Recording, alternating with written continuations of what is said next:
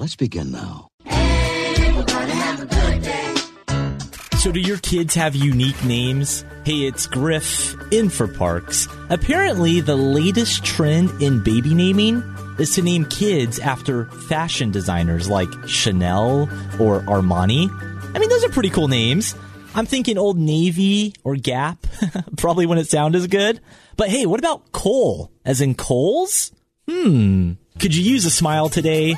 How about a lunchtime laugh? I mean, at least I'll attempt to get you to laugh. Maybe just a smirk. hey, it's Griff in for Parks. And with Valentine's coming up, how about a Valentine's dad joke? How did the phone propose to his girlfriend? He gave her a ring.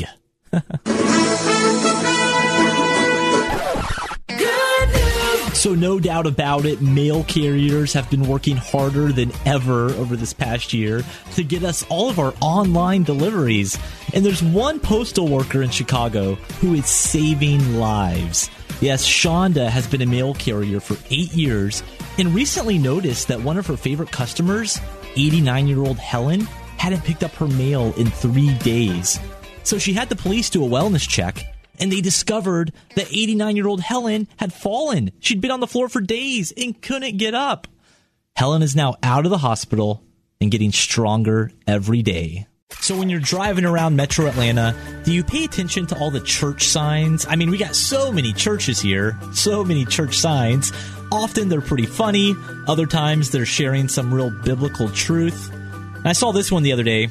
God wrote the first Valentine with two boards and three nails. So there's nothing better than a good love story, especially a love story of reconciliation, right? Hey, it's Griff. Dennis and Diane got married in 1961, and after four years, they got divorced. But it never got ugly. Then during the pandemic, they got back in touch. I mean, this is 55 years later, and they started dating again. And they got remarried in November, which was also their original wedding date and everyone went, "Aww." So, have your kids ever had a theme day at school where they dressed as everyday heroes? Hey, it's Griff on the fish. An elementary school in Florida recently had an Everyday Heroes Day. And get this nine year old Harper dressed up as a Chick fil A worker because they always make her happy. I like the way she thinks. Her local Chick fil A heard about this and they made Harper an honorary employee for a day. And like a true Chick fil A employee, Harper said, My pleasure to everyone she served. 104.7 The Fish. Hey, I'm Griff.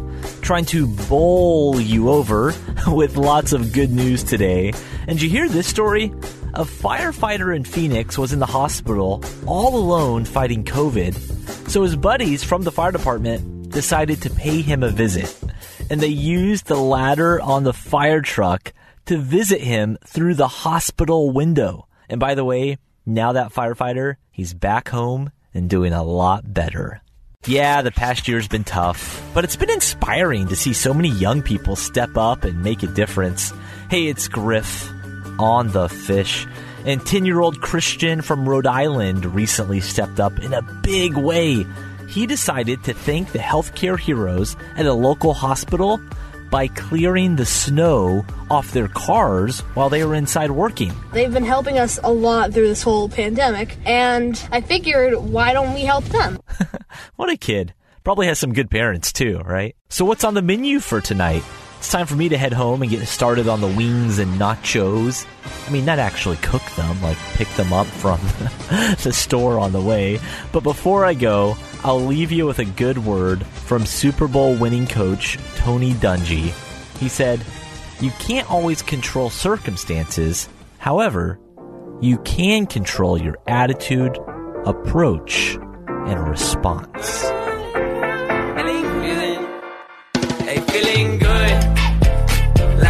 Feeling